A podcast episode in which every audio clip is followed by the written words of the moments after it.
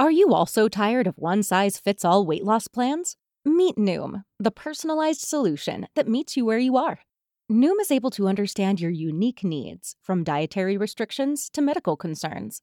Unlike restrictive programs, Noom embraces your lifestyle and choices. Discover a sustainable approach to weight loss, tailored just for you.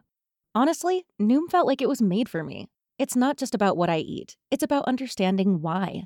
With Noom, I've learned so much about myself and built healthier habits that stick. It's all about progress, not perfection. Say goodbye to restrictive diets and experience the Noom app for yourself with personalized lessons and expert coaching. Noom's psychology and biology based approach has helped over 5.2 million people achieve their goals. Stay focused on what's important to you with Noom's psychology and biology based approach. Sign up for your trial today at Noom.com. That's N O O M.com. And check out Noom's first ever cookbook, The Noom Kitchen, for 100 healthy and delicious recipes to promote better living. Available to buy now wherever books are sold.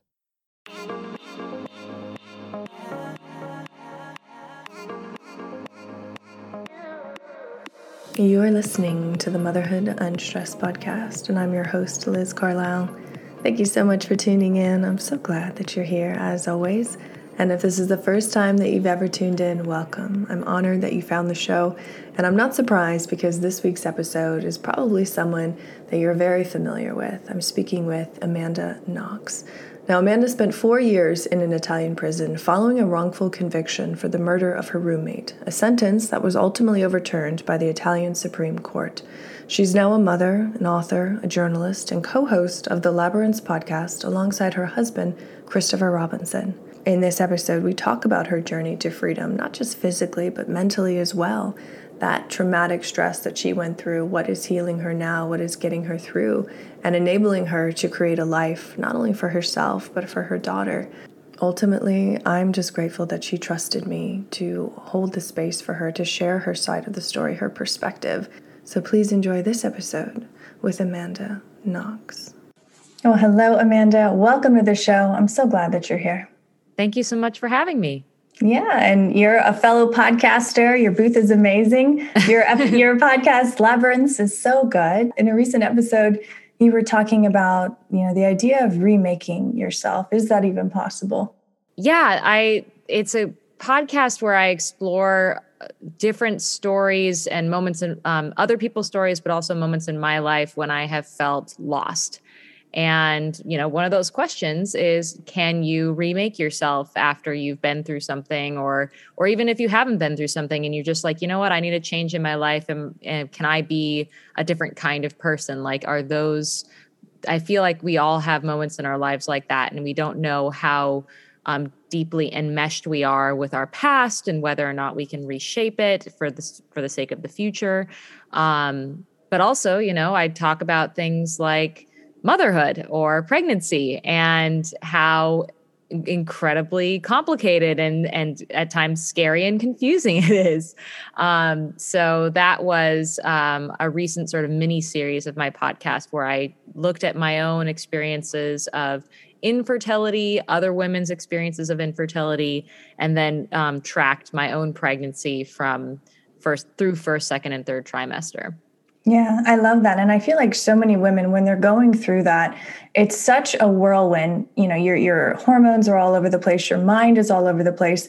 Do you think that you developed like special coping mechanisms because you had to be so strong on your own for so long that when you did hit those those hard early motherhood moments, even pregnancy moments that you were better able to handle the waves? That's an interesting question um, because I remember um, at the very beginning of my pregnancy, um, first of all, my first pregnancy, which ended in a miscarriage, um, I felt very unprepared for emotionally. Um, I didn't realize how common miscarriages are because I never hear about them. So I assumed that that is a very rare thing as opposed to a very common thing.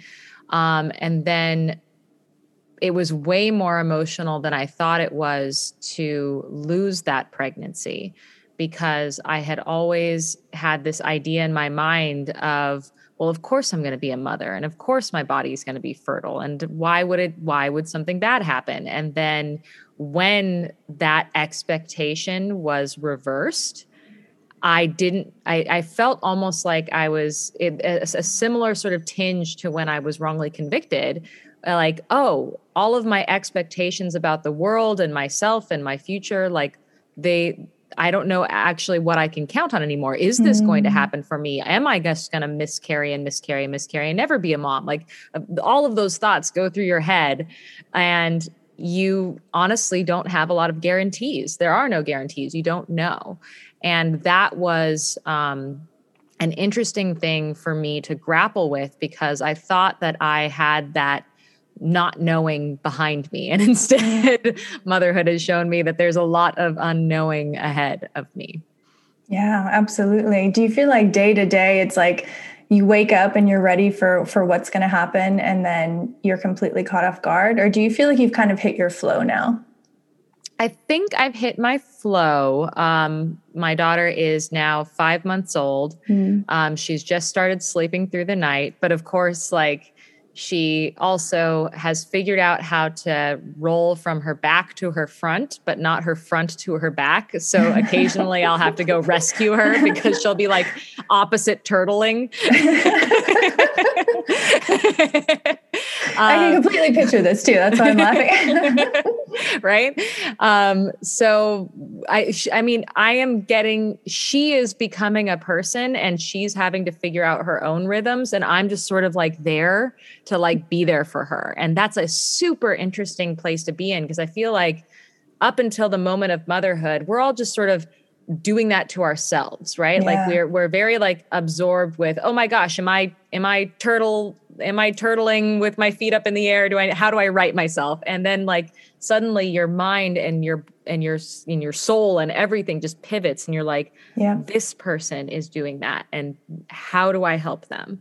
Um and it's a beautiful experience. It's also really like it, it for me it um, reminds me of just how animalish we all yeah. humans are. Like we're all just we're all just baby animals. We're all just babies who are just trying to live a good life. And it's true. sometimes don't get what we want and it makes us sad and that's that's just life Right. And navigating that. And like I'm at a point now, like motherhood for me really, really woke my ass up to wow, like I don't want to just be surviving this this hard hard stuff that I'm going through, like dealing with all these things I've never dealt before until now, and like you can't escape it. Mm. Um, but it also made me want to thrive in that mm-hmm. state. You know, I didn't want to just get by. I wanted to be you know really good in in my life. You know i wanted to be healthy and strong and mentally strong and all of those things. And i feel like you just have that that steel spine yourself because of what you've gone through what you've suffered through. You know even not just the imprisonment but just the barrage of the media you know in all those years and then following. Do you feel like man where does that come from for you? Like because i think most people would just have crumbled under that kind of pressure well, um, one thing I can say is I have a very loving and supportive mom. So um, I look back on those years and there's a tinge of sadness because like I, I now have a new perspective on what that experience was like for my mom mm-hmm. who had to be there for me and do anything she possibly could to to rescue me basically to save my life but also knowing how limited she was in her ability to do that. Like, I cannot imagine the like the horrible experience it was for my mom to come and visit me and have to leave me there in the prison every single time when like she absolutely would have taken my place if she could if she could have walked back into my cell and let me walk out she would have done it but she couldn't and so um the powerlessness that she felt, but also how much just her going through that with me in every way that she could meant made me feel not alone. Mm. And I mm. do think that that um, made a huge difference in my ability to emotionally and, and intellectually process my experience. I did not feel abandoned. I did not feel alone. Even if no one was able to be there in the prison with me, I knew that there were people who loved me and a life that belonged to me on the outside. And when I think about it's interesting that you pointed out how you didn't want to just survive like motherhood really like w- woke you up to how you want to thrive and mm-hmm. i feel like that is a similar thing to the way i felt because a, a, little bit my experience going through this whole wrongful imprisonment and trials and, and prison and then coming out into the world and people like constantly scrutinizing me and tabloids taking pictures of me like I've I've felt like I've just been surviving. Like yeah. I've I, I know a lot of people look at me and they think, "Wow, look at you thriving." And it's like, well, it doesn't feel like thriving to me because I feel like I'm just uh, surviving and adapting and reacting to yeah. a very hostile world in a lot of ways. And since I've had a daughter, I feel much more of a compulsion to set my daughter up in a better life than I've had. So I want her to have better relationships than I've had. I want her to be I want her to have be able to communicate better than I have. I want her like I want to tell the world to leave her alone. She's none of your content like kind of thing. Like I want to I want to defend her in ways that I couldn't defend myself. And um and that means a tackling head on a lot of the problems that I think the world has, especially towards women and young mm. women. Yeah. I mean, do you think, I mean, going back, do you think it was because you were a beautiful young woman that you were targeted so harshly and then, you know, continues on? It's like a Monica Lewinsky, you know, kind of thing. And I know you were on stage speaking with her, which was probably really interesting. We can talk about that if you'd like. But do you think it was because, you know, you were this beautiful young woman that it was all turned upside down? I think that me being um, a young woman who was sexually active um, at the time um, made it so that this case became a huge deal in in terms of the international media. Like everyone latched on to this case because it was portrayed as girl on girl sex crime. And so people like went crazy and started projecting all of their like horrible fantasies about female sexuality onto this case and i became this blank slate onto which people could you know project all of their anger and and hatred towards sexually active young women. Um, i definitely felt like i ended up becoming it didn't like matter that i didn't have a criminal history and that there was no evidence painting me at the crime scene. Like just the story of a evil young sexually active woman was enough to captivate people and to put me behind bars. And that is fascinating to me that that story had was like so odd like it was so rare but also so like familiar to yeah. people that they just latched onto it and it makes me question like what are the stories that we keep telling ourselves and how do we keep repeating them and how do we keep repeating the harm like one mm. of the mm-hmm. things that i've been trying to recently point out ever since my daughter was born it's interesting coincidence is me pointing out that representing this story like what happened to my friend Meredith, who was raped and murdered by a local burglar in Perugia, representing that story as the Amanda Knox saga is misleading because it I had nothing to do with her murder. It doesn't name her as the victim. It doesn't name the murderer as the murderer. It names a person who was like tangential and, you know, should never no one should ever have remembered my name next to this story.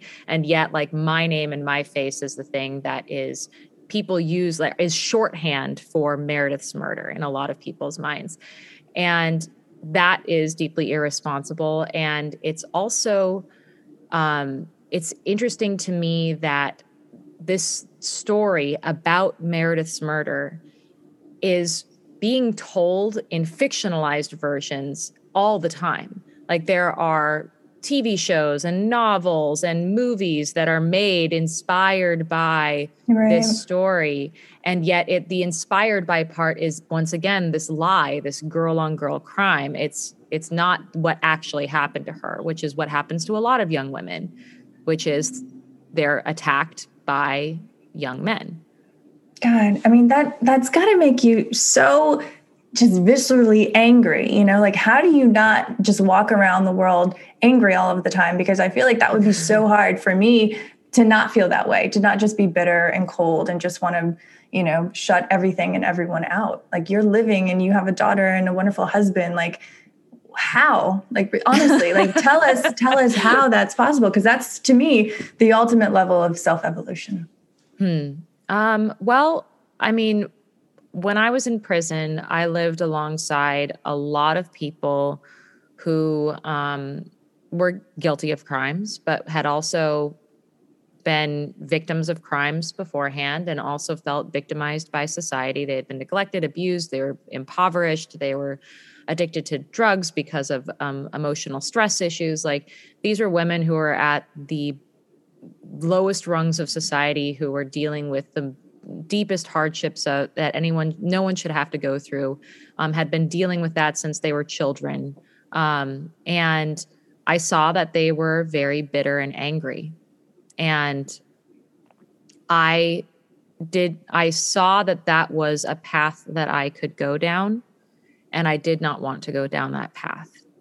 Um, I wanted, and I still want, to embrace humanity, acknowledging all of its flaws, but embrace humanity ultimately.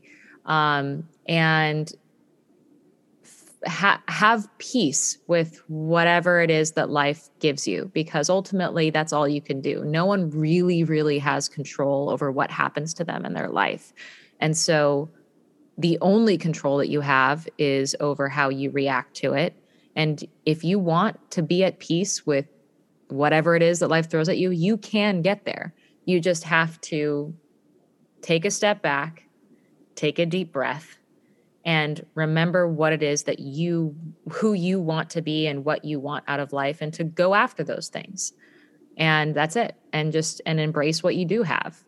And you know and then sometimes you get lucky i got lucky i have a husband who appreciates me and, and loves me for who i am and um, didn't google me the first second he saw me go down the google rabbit hole you know but not everyone gets that lucky like not everyone gets lucky like that i got lucky um, i feel like a very lucky person and you know and that includes with everything that happened because yeah. like when i look back on everything i think wow if i had not met Raffaele Sollecito five days before that crime happened, I would have been home that night and I would have been mm. murdered too. Oh my gosh. Yeah. If you think about it. I didn't like, even think about that. Yeah. Yeah. That's incredible. Yeah. Man. So, I mean, going going through this life and and finding peace and and you know becoming who you really are each and every day how do you balance the the paradox of having an anonymous, peaceful life with being Amanda Knox and, and creating a living for you and your daughter and your family? It's a great question. It's one that I'm still figuring out. I can't say that I have like, this is the prescribed way to do it, but the way that I've done it is in the same way, it's sort of the same um, strategy that I have towards just being emotionally okay with everything. Like, I am grateful for what I have. I um, I try to keep my eyes open and my heart open to the opportunities that I see come my way. Um, I do take risks and and trust people, even though I've been hurt before, and I think that's that's worthwhile because without without taking risks, without like going out of your way to trust someone or try something new, you're never actually going to move forward. Um, and when it comes to you know the career that I've built for myself, um, I definitely had to make it up out of out of whole cloth because going and getting a regular job and doing what you know what you know a regular quote job it being Amanda Knox comes with a lot of baggage. And I definitely, there was a period in my life where I was working in a local bookstore um, in Seattle, and very occasionally there would be people coming in who wanted to see the famous girl Amanda Knox. And meanwhile, I'm worrying about these death threats that I'm receiving and if that person's going to find out where I work and therefore can follow me and find out where I live. Like those are the kinds of things that mm. I have to mm. think about.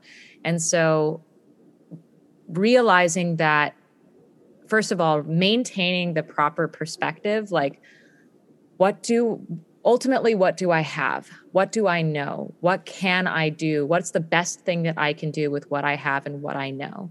And i've always always always driven towards that. So in this case i um, i have a career in journalism and podcasting. I um, am really good at listening to other people and hearing their stories and understanding where they're coming from. And so I decided to do that professionally. and to like, yeah, you know, why not? Like, hey, that's a great way. And a lot of people, you'd be surprised how many people just want to be heard. Yeah. Have just like are trying to figure out how to articulate their experiences to themselves and just want to have a conversation with someone who's willing and ready to listen and and help understand that their story with them. Yeah. I mean, it's interesting, you know, you do this enough, you podcast enough, you listen to hundreds of stories over time. How, when you go out into the world, you realize that people aren't really listening. You know, you be in a regular conversation or at a dinner party, and I think when you attune your your mind to this kind of work, you do realize, wow, you know, they're not listening at all. They're not getting half of what I'm saying. And you know, mm-hmm. scientists say that we only, you know, absorb maybe 40% of what we hear in conversations. So do you find that you, uh, you know, as a podcaster, someone who, you know, is a journalist trained, do you find that you see stories and hear stories that other people don't? And then you you almost can't even share it because it's like there's just so much you know you're very sensitive to all of that. Yeah i mean it takes so to get through if someone has motivated reasoning or motivated listening what that means is that they will listen to what they want to listen to and they'll ignore what they want to ignore. And if it, this is especially challenging around the dinner table where maybe you want to talk about this interesting idea like i don't know um, uh, climate change. You want to talk to your family about climate change, and maybe everyone at the table is going to already be sort of primed to have what their intuitive perspective is on it, and they're not going to be open to uh, new ideas. And the challenge of journalism and the challenge of storytelling is, first of all, to allow yourself to be open to new ideas and to not just have an intuition about what you already think before you ever like engage with someone about an idea or their story. But then, furthermore, you have to anticipate okay, what are the mental blocks that are going that are between the audience that I am talking to and the idea or the person who I'm interviewing? And how is it that I can construct a story that hurt either hurdles the audience over that block or sort of sneaks them under it without them realizing it mm. um, and and then finding that like common humanity or um, or that common ground um, in that idea that maybe was unexpected those are like some of my favorite um, podcast episodes that I've done um, I don't know if you there's one that's very very challenging, but that I'm actually really quite proud of. Um, that is actually a great story for parents. Um, in the first season of my podcast, it's called "One Bite of the Elephant at a Time," mm-hmm. and it's the story of a family. It's a story of two parents, and their son is going to jail for he was caught up in a in a crime, and they originally reached out to me privately um, because they you know were these middle class family who didn't really know what to do with their young like 20 year old son who had been caught up in this, this thing and now they needed support figuring out how to support him through through prison. Um, but meanwhile i sort of unravel what it was that this 20 year old young man was accused of. And it is definitely challenging especially for parents.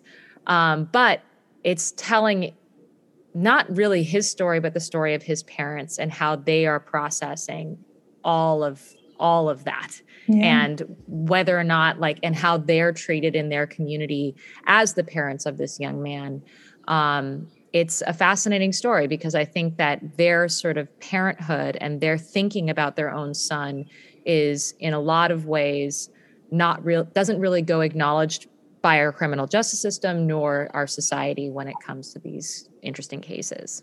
Yeah. Do you see a change happening in, you know, the criminal world with cases like this, with more, you know, people like you having a platform talking about the injustices, even, you know, Kim Kardashian and Kanye West talking about these people who are wrongfully accused or have been in prison, you know, for decades for something mm-hmm. minuscule. I mean, do you think that there is a change happening?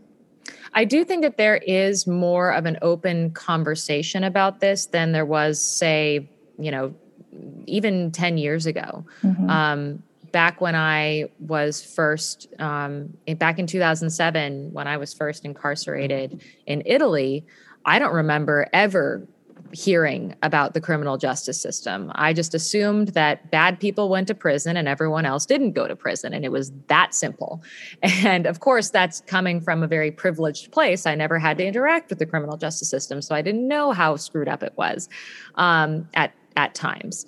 Um, and ha- like being thrust into this world against my, you know, against my will and unjustly in Italy allowed me to have a better perspective about what is happening here, especially since I've um, made connections within the innocence movement um, and other wrongfully convicted people here in the United States, and also rightfully convicted people who spend either way more time in prison than they yeah. ever should have, um, or who, you know, like uh, the three strikes law is just like stunning, like that we're putting in people in prison for stealing a can of coffee, like for their their entire life like it's it's insane so the number of things that i have um, and one of the things that i think about when i think about my own journalism is and when i've thought about myself what is my role in this world where you know the vast majority of other wrongfully convicted people who i've ever met are poor men. Mm-hmm.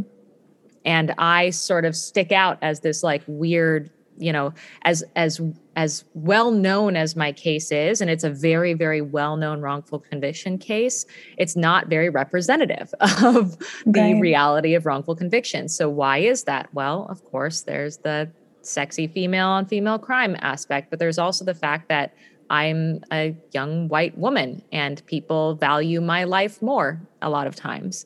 Um, and so a lot of times what I think my role in this in this movement is is to be the bridge, like mm-hmm. to build bridges between communities where I'm all automatically sort of understood and valued as a human being and build bridges towards those communities that tend to get overlooked. Um, because again like you know i never thought about this growing up. It never occurred to me to think about this. And now that i've my eyes have been opened to it i feel like i can help pave the way for other people to see it too. Yeah. I mean do you think that this is going to end up being your purpose? Was was the hardest thing that you've ever gone through actually the path to your purpose? I mean i think that that's true of a lot of people because uh, you know there's no there's no rhyme or reason why bad things happen to people. And the way that you process that is often through meaning making, and you make meaning out of your own experiences.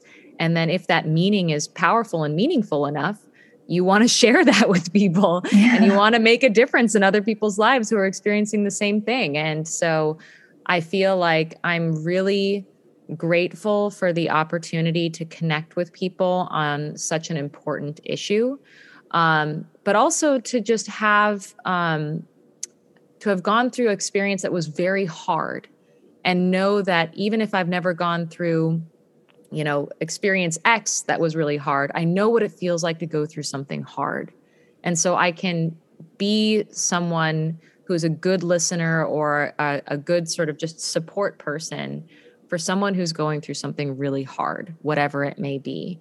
And I think that that's one of the most beautiful gifts that you can give anyone is to just help them feel less alone when they're going through something hard.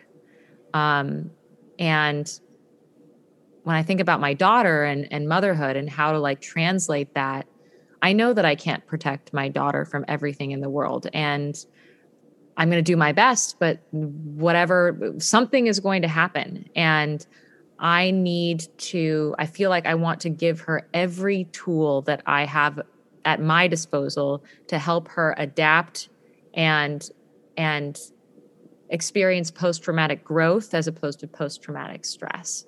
Um, mm. Whatever this thing may be that she has to deal with. Oh, I love that. So beautifully said. So I'm going to attempt a hurdle to to bring who you really are, who you've always been to the listener. Can you share, you know, at the core of Amanda Knox, who you really are? Who's who's been there the whole time? Oh, um, gosh, that's such a big question. no pressure. um, yeah, no pressure. Who are you? And go. Uh, yeah, go.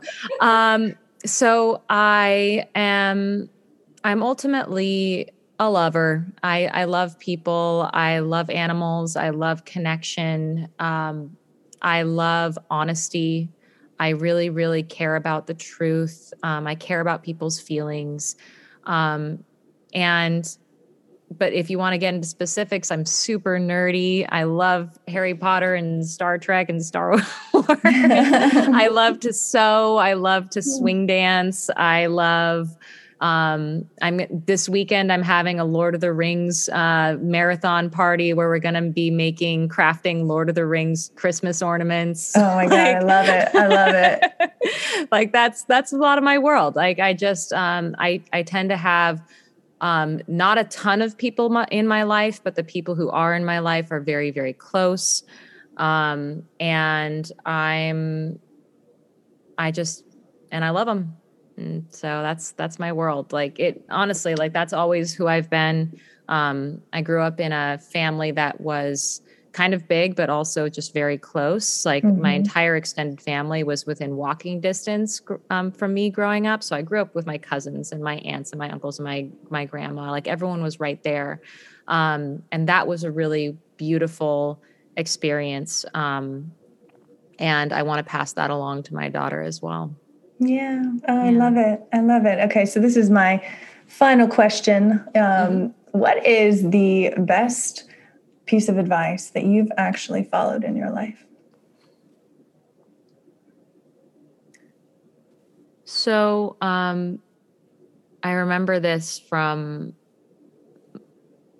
my like it's not even really a piece of advice it's just my mom this okay backtrack I have this very, very vivid memory of playing in the backyard with the neighbor kids at my mom's house and going inside and asking my mom if we had some bread and peanut butter so that I could make peanut butter sandwiches for everyone. And my mom, I think I may have been seven, maybe seven or eight. I was about as tall as the kitchen counter. That's what I remember is I was mm. about hmm. as tall as the kitchen counter.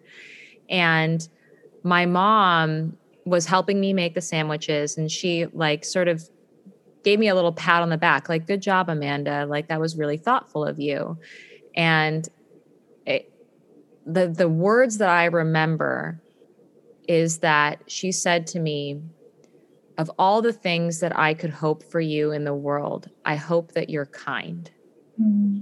And she was like, I, I think you are being kind right now. And I, and I love you for that. And that always stuck with me because I've never regretted being kind. And like, even to people who didn't, you know, quote, deserve it. Like, I've never, ever, ever regretted being kind. It's always, always, always been the right choice for me.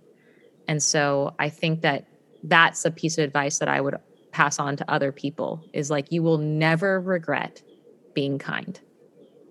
Yeah. And to your daughter as well. I mean, that's going to be instilled, I'm sure. I hope so. Yeah. Beautiful. Beautiful. So, Amanda, what is next for you and how can the listener follow your work online? That is a very great question. Um, so I have a number of really cool things in the works, um, but for the ones that I can say is I'm obviously continuing my podcast. I have a great um, season coming up about uh, psilocybin mushrooms and its potential Mm. for um, therapy uh, for depression and post traumatic growth and all of that kind of stuff. Um, the first episode of that just came out this week, and so they'll can be coming out weekly. Um, you can find Labyrinths wherever you get your podcasts, or you can go to knoxrobinson.com. Um, you can also follow our work and all of the extra Patreon perks if you go to patreon.com slash Knox Robinson. I can be found on Twitter at Amanda Knox and on Instagram at Amama Knox. Oh, I love it. oh, Amanda, this was such a pleasure. Thank you for sharing your heart and your love with me and the audience. Um, I think having conversations like this is really important. And for someone with your platform and, and you're talking about criminal justice and, and what you've been through, I think that uplifts all of us and opens all of our minds to the reality of, of what's really out there and what we should be taking down as far as obstacles in front of us when we see others. Oh, thank you so much for having me. I really appreciate it. You have been listening to the Motherhood Unstressed podcast. Please be sure to rate, review, and subscribe to this podcast.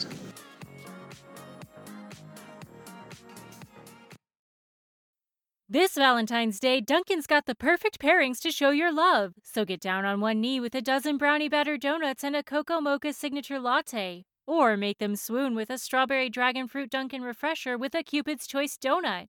Are you ready for love? America runs on Dunkin'. Price and participation may vary, limited time offer.